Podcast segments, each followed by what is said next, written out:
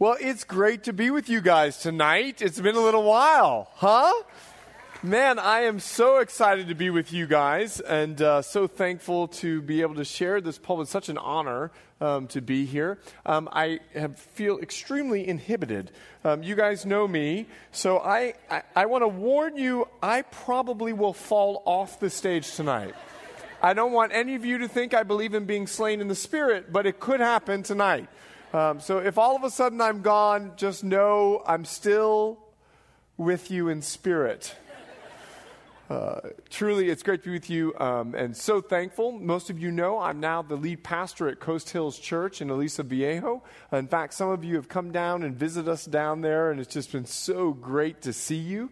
You know Calvary Chapel South Bay has been home church for me since we landed here in California, and it's always great to be back with you. In fact, our church is partnering with Calvary Chapel South Bay with ARC, actively reaching kids as we get ready to work with churches in our inner cities and send kids that would never have the opportunity to be able to go on a camp experience, to go up on the mountain and be able to enjoy that camp experience for a few days and be able to come in contact with Jesus Christ. And so our church and Calvary Chapel South Bay and Calvary Chapel Costa Mesa have all teamed up to accomplish this, and I'm just grateful for you guys and what you're doing in order to make that happen. And so we're still connected because we're still the family of God, and we're doing great things. Man, I'm going to run into this, I promise you.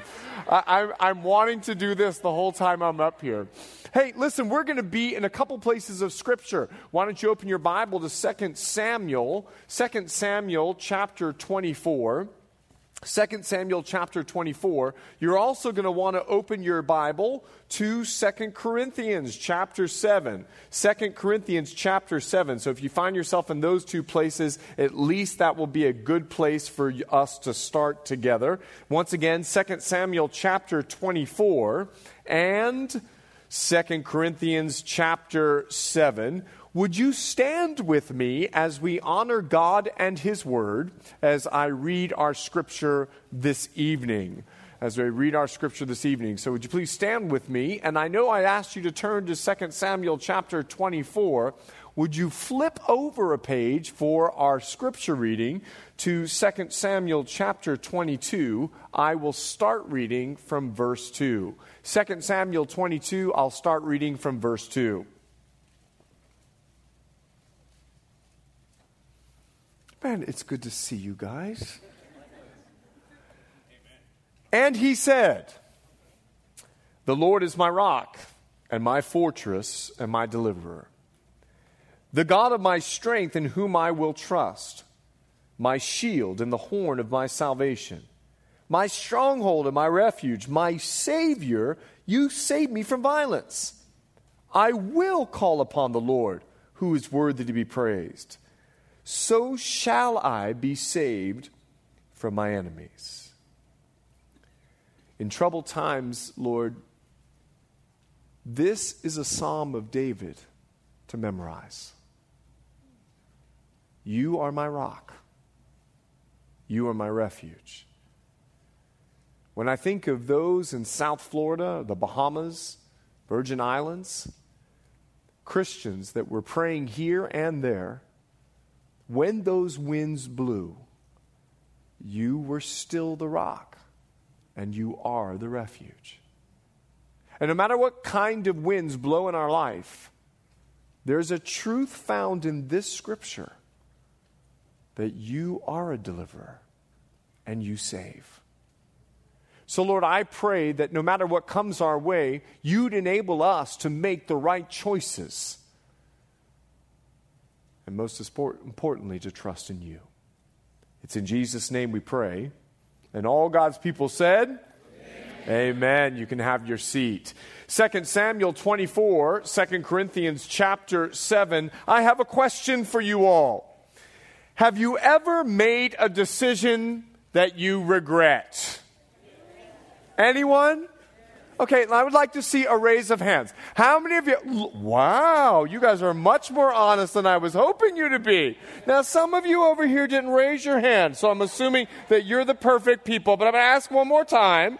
How many of you have made a decision that you regret? Now, everyone look over here and let's see what happens. Oh, I got a guy in the back. He's got both hands up. He made a decision yesterday. Have you ever had buyer's remorse? You bought something and you just have to return it, right? My cousin is banned from shopping at Walmart. She is on a national list of people that have returned things one too many times. And I tell her all the time, Gina, you have a problem. You cannot continue to buy things. And she goes, but then I walk out of the store, I feel like, why did I buy this? I said, give me your wallet. You see, I don't know about you, but I've made some decisions that I regret in my life. 8 years old. My next-door neighbor had a 1966 convertible Corvette.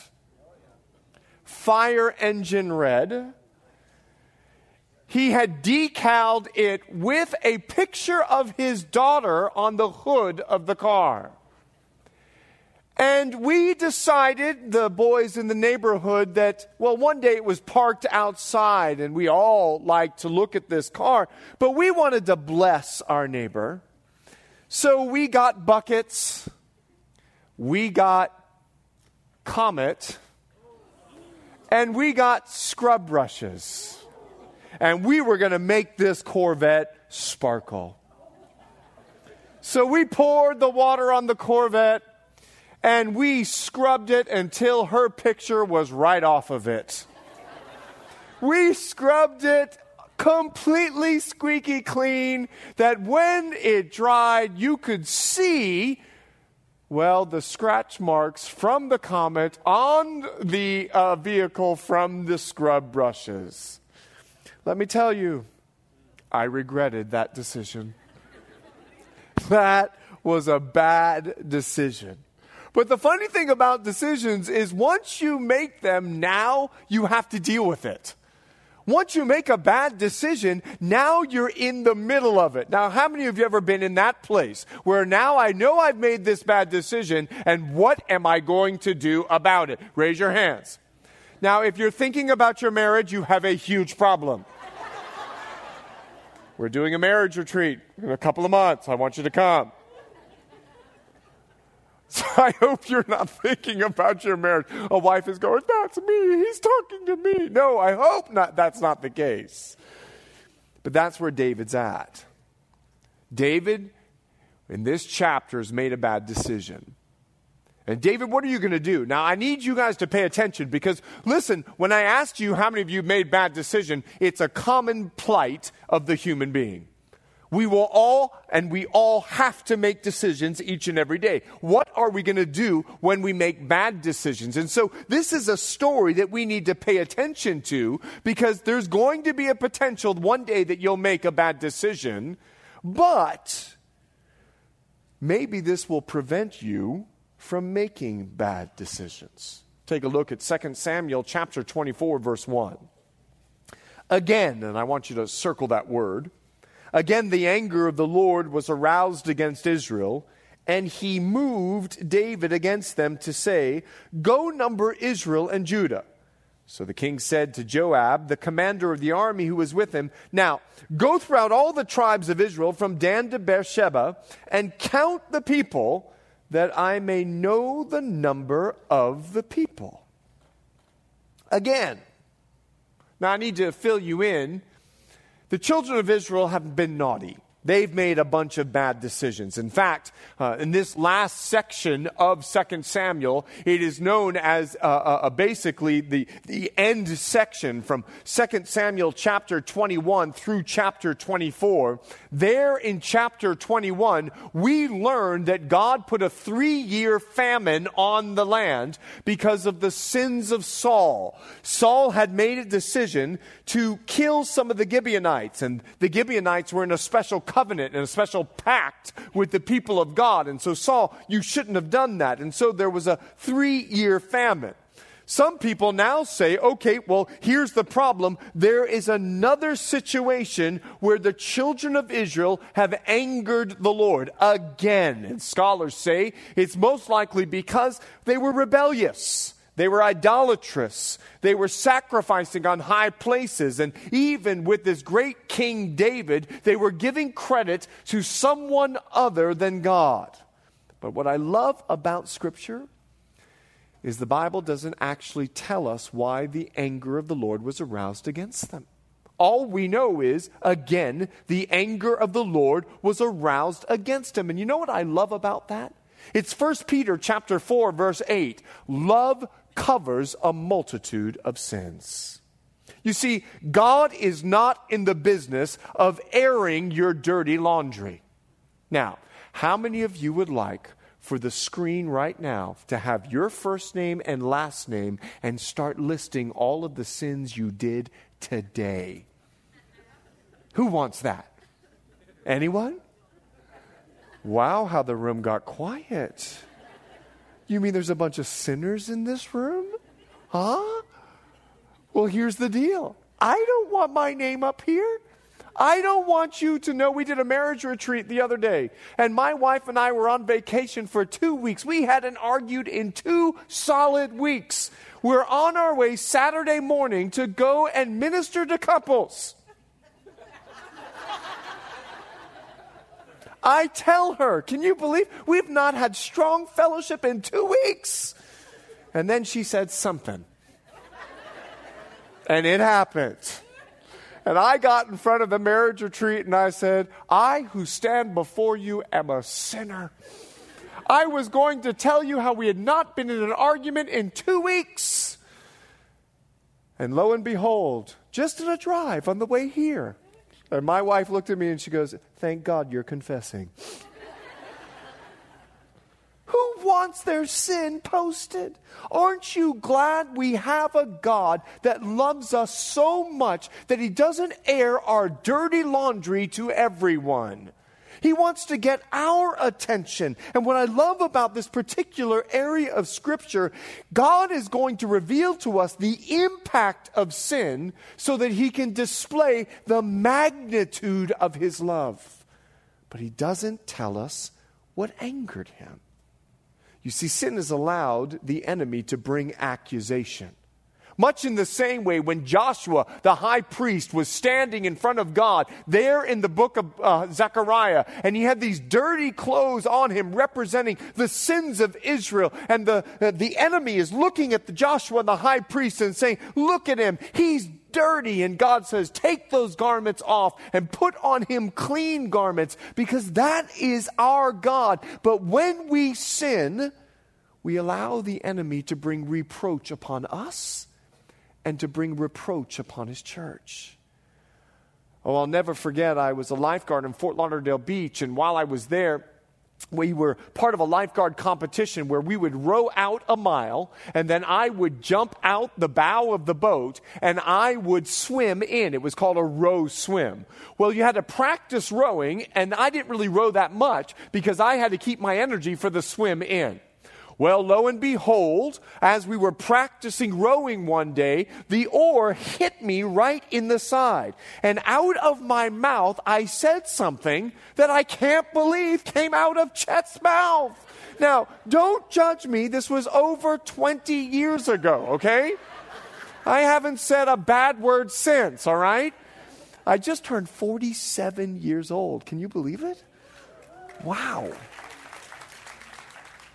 Only the older people clapped for me. All the younger people are like, you are old. I know. I don't even know where I was. I'm lost in this thought. Where was I? Oh, I was rowing. Right, thank you. And out of my mouth comes this word. Well, the guy that I'm with, he stops rowing and he goes, Borny? That's what they used to call me. Born again? They used to call me Borny. And he goes, Borny? Did you just say a bad word? Did a bad word just come out of your mouth? And I looked at him and I go, Bruce, it hurt. And he goes, Borny curses? Borny curses.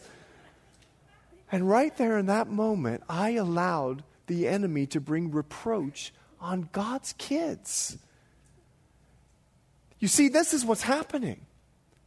The children of Israel had sinned, and now God is allowing the enemy. Now, I know in your Bible, he is capitalized as if it's referring to God. But there is no capitalization in Hebrew. And thankfully, in 1 Chronicles chapter 21, we learn that this he, God allows Satan to tempt David. Because the children of Israel had brought reproach on the nation. So David wants to number the people. Now you might ask the question, what's the big deal with the census? What's the big deal with counting a bunch of people? In fact, such a big deal, if you look over on verse 10, the Bible says as David prays, I have sinned greatly. Greatly. David doesn't even say this when he sins with Bathsheba. He simply says, I have sinned. When he kills Uriah, he basically says, I have sinned. Now what is such a big deal about you counting the people of Israel? Well, I'm going to tell you what the big deal is. In Proverbs chapter 6, verse 17, there's a list. And I want you to write that scripture down and look up that list a little bit later. But in Proverbs chapter 6, verse 17, there's a list of things that God hates. And on the top of that list is pride. On the top of that list is pride. You see, David wanted to know how strong he was. We're going to discover in just a little bit later in this story that the only people that he wanted to count were the valiant men of Israel. David wanted to know, I want to know my army. I want to know how strong I am. David, well, he's looking at his son Solomon, and he's thinking to himself, wait a second, this guy's a lover. He's not a fighter. I need to make sure that my kingdom is established because who knows what kind of king Solomon is going to be. And so we need to count the valiant men. We need to learn and we need to know, is Solomon strong enough to be able to handle the enemies around him? So you know what David does? David begins to rationalize, one of the first mistakes of making a bad decision. He begins to rationalize. He begins to talk to himself. And if you notice here, all throughout the 1st and the 2nd Samuels, David is asking God, should I do this? Should I do this? Should I not do this? Should I not do this? But here we see David does not inquire of the Lord. He's speaking to himself and he's asking himself, self, what do you think? Should I count the valiant men or should I not count the valiant men? What kind of decision should I make? And anytime you consult yourself on making a bad decision, trust me, it's going to end up being a bad decision. That's why Solomon says, surround yourself with wise counsel. That's why the word of God has been given to us. That's why prayer, access to the throne of God has been given. And every and any decision we make, we should go to God and wise counsel and his word. David chooses not to. He begins to rationalize. He begins to speak to himself. Now, this is confusing to me. Go back with me to 2 Samuel chapter 22. This is very confusing to me because I need you to see something. Here in 2 Samuel chapter 22, now remember, David is very concerned about being strong. And David is very concerned about his kingdom. And David is very concerned about, will Solomon be able to handle this or not? Now, this is the David that wrote this. 2 Samuel, I'm going to read it again, chapter 22, verse 2.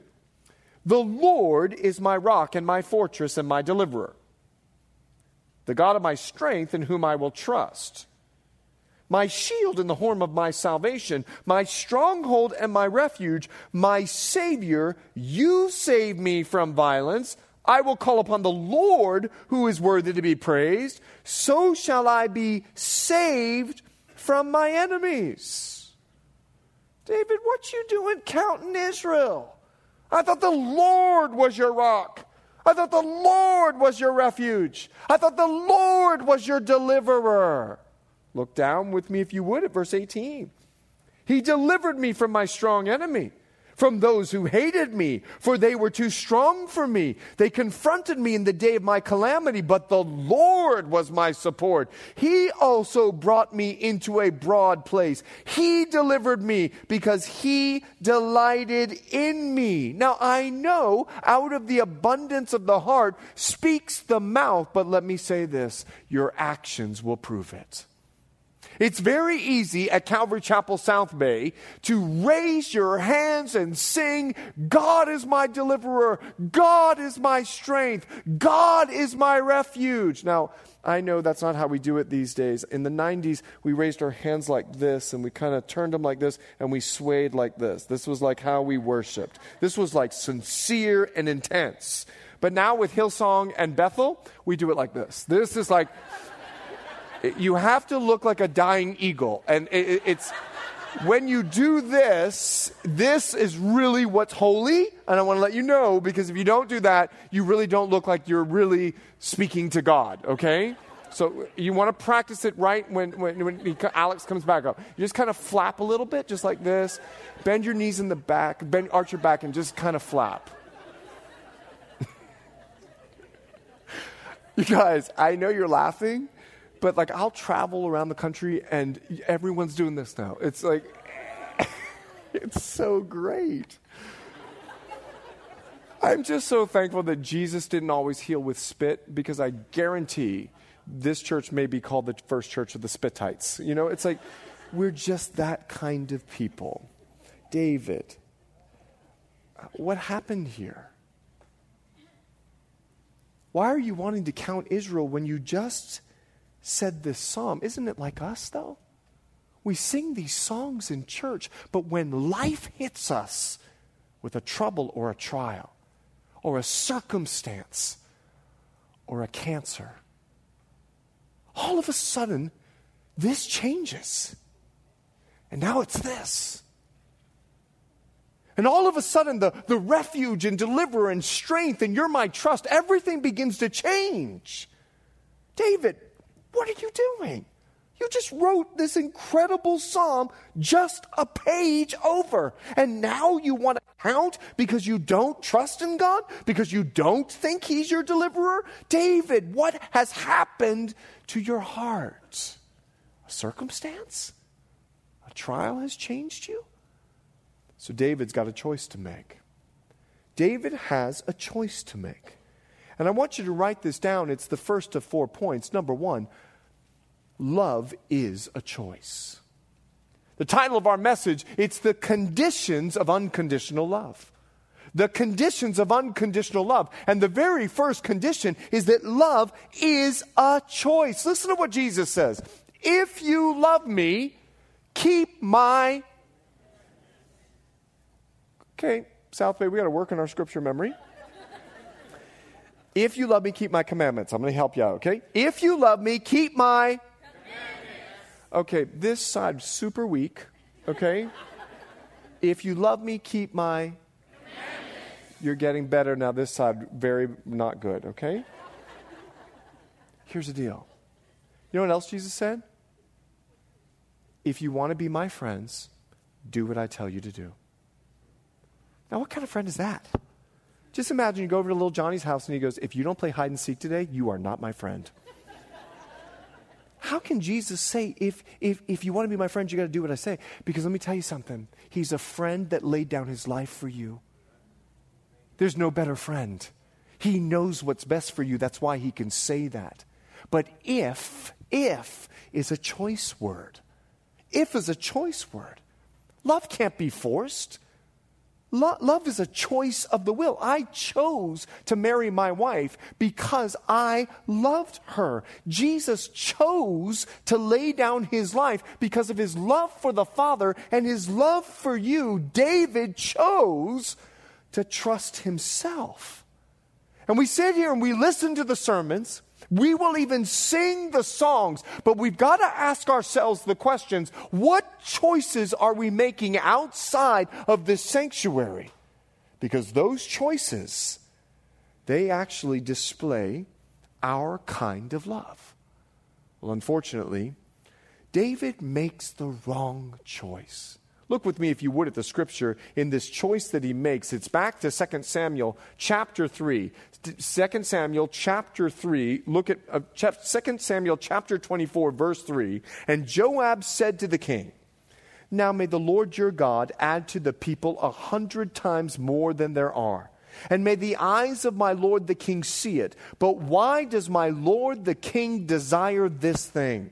Nevertheless, the king's word prevailed against Joab and against the captains of the army. Therefore, Joab and the captains of the army went out from the presence of the king to count the people of Israel. Now listen, if you want to make right choices and you want to display your love for God, you've got to have the right people around you to help you make the right kind of choices. You've got to have the right kind of people around you to make the right kind of choices. Listen, Joab and the captains of the army are all under the king. Who's going to go against the king? Who's going to tell the king you're wrong? Who's going to tell the king, listen, you better not go against what we're telling you to do? No. David chose to go to people that were under him instead of having people that were above him, counselors that he would choose to listen to. And let me tell you something. I am grateful to God that your pastor is my older brother that I speak to 2-3 times a week. I love that man. He's wise counsel for me. He's not afraid to say, Chet, you're wrong. He's not afraid to direct and guide. And I go to him because I'm learning the lesson from David. I don't want to just go to people that are under me. I want to go to people that are older than me and above me and have walked with the Lord a little bit longer because I want to make wise decisions. So do you have a Paul in your life? Do you have a brother or a sister that you're walking life's road with that can hold you accountable to make the kind of decisions that you need to make? But listen, I said you got to have the right people around you. Joab is the wrong person to be going to get advice. Joab was a murderer. Joab was a compromiser. Joab wasn't walking faithfully with God. You see, we've got to surround ourselves with people that are walking wholeheartedly with God, people that are making wise choices. And if you look at your friends, you're looking at a reflection of yourself. And so we've got to surround ourselves with the right people to make those right kind of choices. And the question that I have for you, are you the right kind of person for someone to come to you in order to make a wise decision? Joab was a compromiser. I'll tell you how it affects. Lot was living in Sodom and Gomorrah. Now, he always wasn't living in Sodom and Gomorrah. Lot, he looked at the land, and because it looked so great and so big, he said to Abraham, I want this land. This land is my land. That land is your land, okay? So he chose the best of the land. Abraham let him go. So Sodom and Gomorrah, the Bible says he put his tent on the outside. Then the Bible says he went inside. Then the Bible says that he was sitting at the city gate. So he went from outside of Sodom into Sodom, and now he is part of the leadership of Sodom. He's living in compromise. And when God comes on the scene and says, I'm destroying Sodom and Gomorrah. Some of you are nervous because I'm walking next to the steps. When he came to Sodom and Gomorrah and said, I'm going to judge Sodom and Gomorrah, Lot went to his sons-in-law. And he says, we got to get out of here because God is going to destroy Sodom and Gomorrah. And you know what his sons-in-law did? They laughed at him. He had lived a life so much of compromise that here is Lot trying to rescue now his family, and they refuse to listen to him because of his life of compromise. If you don't make choices that honor God, you're not going to surround yourself with people that honor God. And when you go to make wise choices, you won't be able to make that choice because you've not surrounded yourselves with the people that will help you make those choices. Verse 5. So they crossed over the Jordan and camped in Aroer on the right side of the town, which is in the midst of the ravine of Gad and toward Jazer. Then they came to Gilead and to the land of Tatim Hodshi, and they came to Dan Jan and around to Sidon. They came to the stronghold of Tyre and to the cities of the Hivites and the Canaanites. Then they went out to South Judah as far as Beersheba. So when they had gone through all the land, they came to Jerusalem at the end of 9 months and 20 days. Then Joab gave the sum of the number of the people to the king, and there were, listen, in Israel, 800,000 valiant men who drew their sword, and the men of Judah were 500,000 men. 9 months and 20 days. 9 months and 20 days, the Lord allowed this prideful act to continue.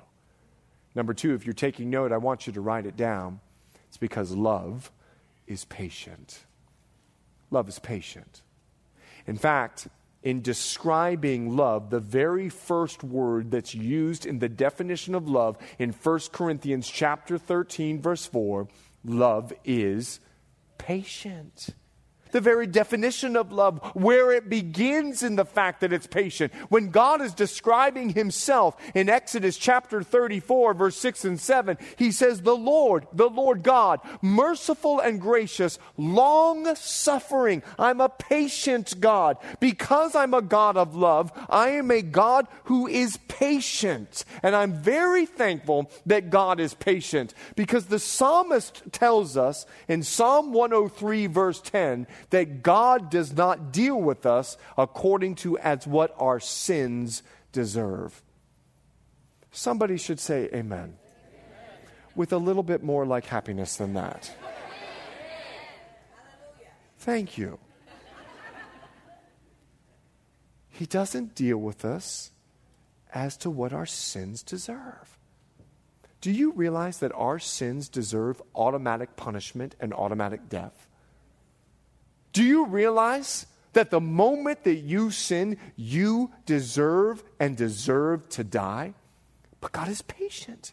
How many of you have been saved in the last 5 years? Raise your hand. Okay, last 5 years. Look at the hands that are up. Last 5 years, you've been saved, last 5 years. How, of those that just raise your hands, how many of you are grateful that Jesus didn't come 6 years ago? Now, let me tell you this. For those of you that are not saved, could you please get saved so that Jesus can come?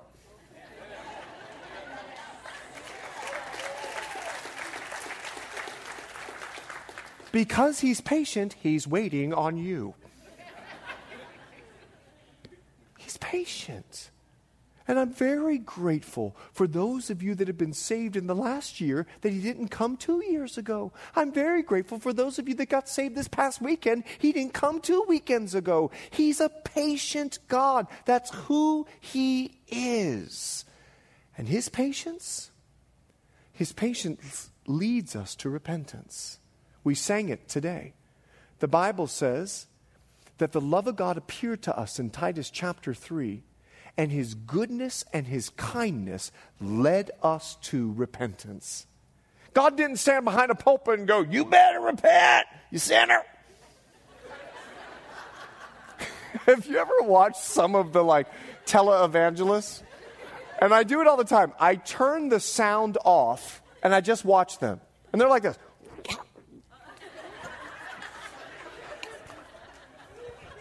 It's like, you look evil. Right? But it's the goodness and kindness of God that leads us to repentance. The problem is some of us have a hard head. Some of us have a hard head. And God has to do something to get our attention. That's exactly what happens. Would you take a look at verse 10? And David's heart condemned him after he'd numbered the people. Now stop there if you would for a moment. You can write it in your notes a little bit and look it up later. This same story is in 1 Chronicles chapter 21. And in 1 Chronicles chapter 21 verse 7, the Bible said, "This thing that David did displeased the Lord, so he struck Israel." Now I don't know what God did, but he got David's attention. He struck Israel. And thankfully, David's heart is still a heart that's after God. And he realizes God is trying to get my attention. Do you know what Hurricane Irma did to the Bahamas? Now, I'm from the Bahamas. Do you know what she did? She took our ocean. She took our ocean. Beachfront property for miles is now desert front property. You're looking, people are walking out of their docks and they're dropping on to dry ground. And you're telling me the Red Sea didn't happen? All God did was pass Irma through the Red Sea, and she just took them with it, took the sand, the water with her. We're looking at the end times. Are you telling me that God's not trying to get our attention when we look in the middle of two hurricanes and an earthquake hits Mexico? Is not God saying to the world, "I love you, you're not listening, I'm trying to get your attention"? Is that not the context of the book of Revelation? I'll do anything to get your attention. I want you saved. Some of us have got a hard head. But God knows that sin will destroy us. And because he knows that sin will destroy us, he's going to do whatever it takes to get your attention. And he gets David's attention, and look at David's response. So David said to the Lord, "I've sinned greatly in what I've done. But now I pray, O Lord, take away the iniquity of your servant, for I have done very foolishly." Did you read that? Did you see David's response? I want to tell you something. Just because you've made a bad decision doesn't mean you have to live in it. Just because you've made a bad decision doesn't mean you have to live in it. God is not out to get you. He's patient. He's not going to strike you. He's going to do what he can to get your attention, but he's only getting your attention so that you can make a different kind of decision. And that's exactly what David chooses to do. Do you hear the heart of contrition? Do you hear his humble confession? Do you hear his ownership? Recently, I went away on vacation. I came back, and there's two dents on the hood of my car. Two dents. So I asked the three drivers in my house. I showed them the dents. I said, "Who did this?" "We didn't even know what happened." "What happened?" Finally, one of my sons, he knows I'm getting upset. He goes, "I did it." And my daughter goes, "Don't confess to it just to end it. Who did this?" No one knew. No one knew until my neighbor yesterday. My neighbor comes over and goes to me, "Can you believe while you were gone on vacation, your kids tried to fix three cars in your two-car garage?" So I went up to the two dents, and I went up to the bike that's hanging on my wall. And I put the handlebars right up to the two dents, and sure enough, there are the handle mark prints. So I went to one of them today, and I said, "Now, do you want to confess or not?" "Confess to what?" And then I explained. "So my neighbor came over and told me that you guys tried to put three cars." "It was me." "It was you? You get to pay for it." David didn't have to be caught in this particular one because he was caught with Bathsheba. And instead of letting a bad decision perpetuate, he chooses to end it, and he goes to God and he owns it. "I did it. I'm wrong." I ask you to turn to 2 Corinthians chapter 7. Would you turn there with me? 2 Corinthians chapter 7. 2 Corinthians chapter 7, we see a mode and a manner of repentance. 2 Corinthians chapter 7, verse 10, I want you to see what repentance looks like.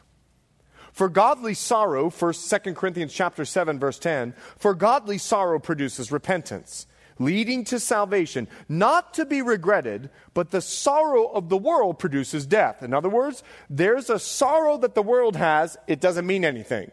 There's a sorrow that leads to repentance, and it's heavenly, and it leads to forgiveness. Here's what it looks like, because repentance has a look about it. For observe this very thing, that you sorrowed in a godly manner. What a diligence it produced in you. In other words, I'm going to do whatever I have to do to make this right.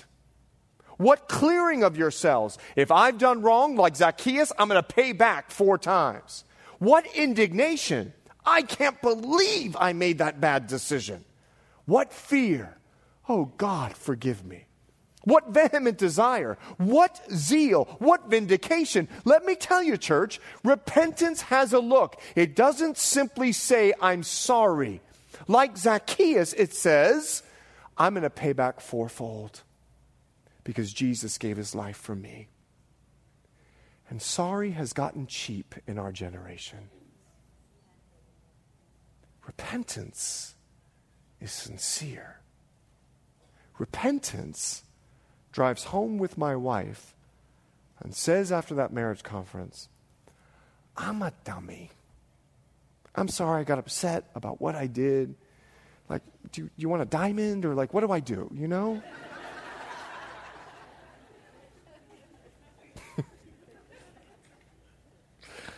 Oh, my wife. Oh, I paid, not with a diamond. Not really. She forgave me. And she acted a lot like Jesus. Because the Bible says, if we confess our sin, he is faithful and just to forgive us our sin and to cleanse us from all unrighteousness. If you make a bad choice, you don't have to stay there. Number 3, love is forgiving. Love is forgiving. For God so loved the world that he gave his only son. All you have to do is go to him and say, I'm sorry, forgive me. Jesus paid the price of your sin. If you've made a bad decision, all you have to do is go to him to make a right decision. Now, some of us don't like to go to him. Finally, point number 4, because love also disciplines. Love also disciplines. I want you to write that one down, and I want you to say amen. None of you as parents would let your kids have a free-for-all. Why do we think that God in his grace should give us one? Love, someone said, preach it. Love is a discipline. Let me tell you something. In Hebrews chapter 12, the Bible says a father disciplines the son he loves.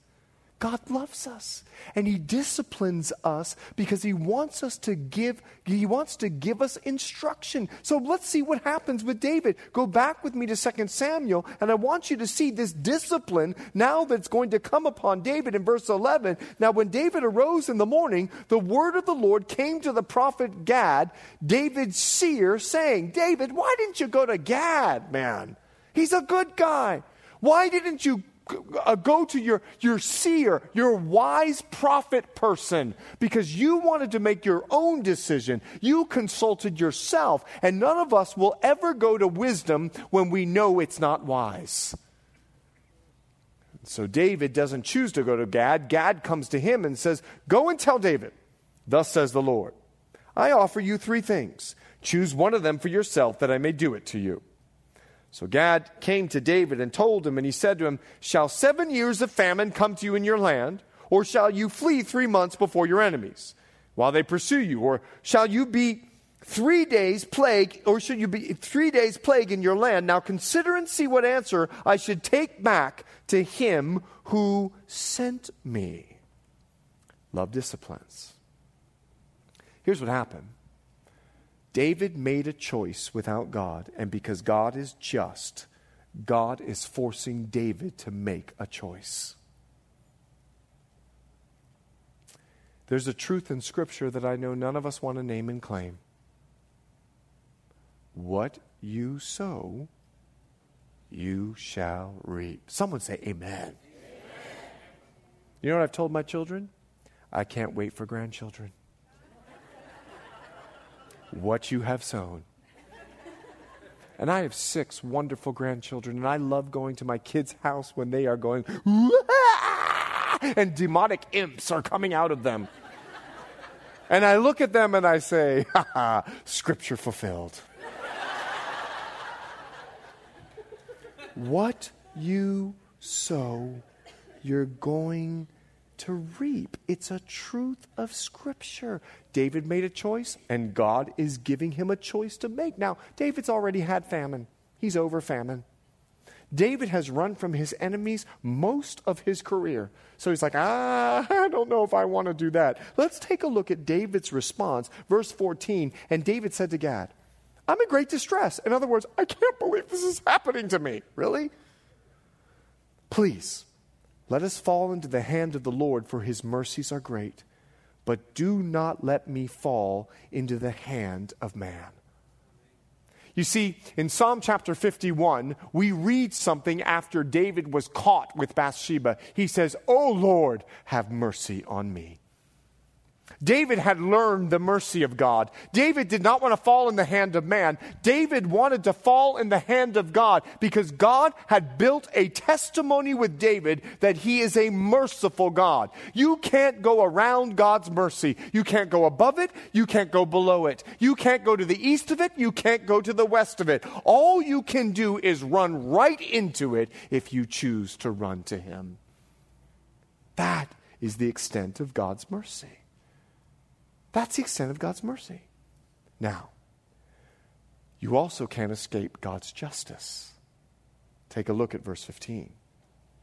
"So the Lord sent a plague upon Israel from the morning till the appointed time, from Dan to Beersheba. 70,000 men of the people died." 70,000 men. 70,000 men. Now, I don't want you to forget, would you go back to chapter 24? I ask you to circle the first word again. Verse 1, chapter 24, verse 1, again. You see, the children of Israel, I told you, they done something. The children of Israel, I told you, we don't know what it was, but they did something that angered the Lord, and he had to get their attention. He had to remind them that he's God. Now, most scholars say that this was the rebellion of the children of Israel against David when Absalom came to town. Most scholars say it's partly because of the rebellion of Beechtree and how he caused many of the people of Israel to turn against David. And here God had blessed the kingdom of David. And here God had given the children of Israel a king after God's own heart. But Absalom and Beechtree, they decide to rebel against David. Well, these people, after David came back into power, they just went back into their homes. They just went back into their towns. They thought they had gotten away with it. Now, we don't know what they did, but we know 70,000 of them that did it. Because here's the truth of Scripture. Be sure your sins will find you out. Be sure your sins will find you out. There's no indication of repentance of their rebellion. There's no indication that they turned to God. They thought we got away with it. And that's the lie of the enemy. The lie of the enemy to cause you to make a bad choice is this: you're the only one in the world that can get away with this.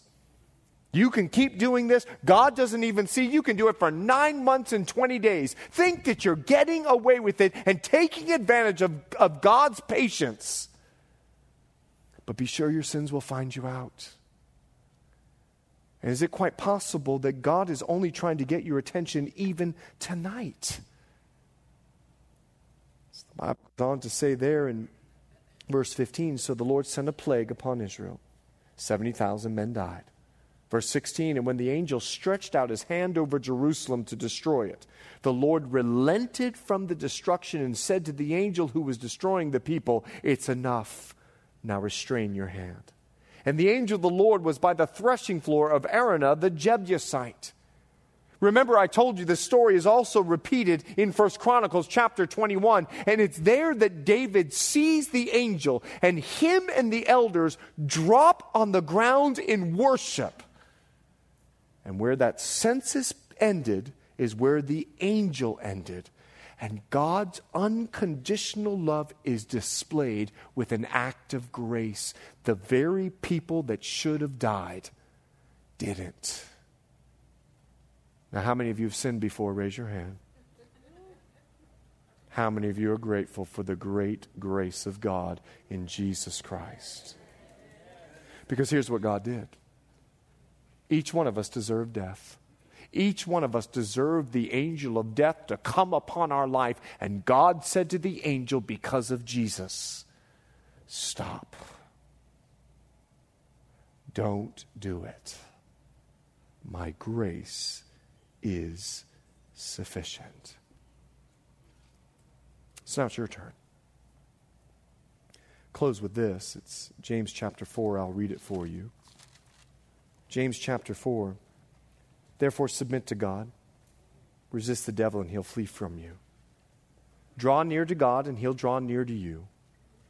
Cleanse your hands, you sinners, and purify your hearts, you double-minded. Lament and mourn and weep. Let your laughter be turned to mourning and your joy to gloom. Humble yourselves in the sight of the Lord, and he will lift you up. Maybe you need to make a choice tonight to repent. David did. David spoke to the Lord when he saw the angel who was striking the people and said, surely I have sinned. I have done wickedly. But these sheep, what have they done? Let your hand, I pray, be against me and against my Father's house. So what choice do you make tonight? God's just trying to get your attention. He loves you. Just because you've made a bad decision doesn't mean you have to live in it. Father, I pray for Calvary Chapel South Bay. And I ask in Jesus' name, would you, by your power and by your grace, minister your blood over this place right now. Lord, I sense by your Spirit there are those that have made some bad decisions. And I want to pray for you right now. That's you. And like David, your heart has been struck. Would you just raise your hand and say, Pastor, that's me. I want you to pray for me. I'm going to take a step of faith. I'm going to humble myself and say, I made a bad decision. I want some prayer. Yeah, I see all of your hands. Just keep them up. It's an act of humility. This is ownership. This is contrition. This is humility. And the Bible says when we pray, we should lift up holy hands. So just in humility, keep your hand up to the Lord. And Jesus, I pray for each of these hands that are lifted. Bad decisions are part of life. And redemption is what you offer. So I pray, would you forgive us? Just ask him right now, with your hand up, just say, forgive me, Lord. And now I pray in the name of Jesus. I pray in the name of Jesus that you would give them wisdom, because now we're crying out. And I want you to say that to the Lord. I need wisdom. I need wisdom from you. And my hand is lifted, Lord, in humility. And I pray that you'd bless this humility. It's in Jesus' name I pray. Amen.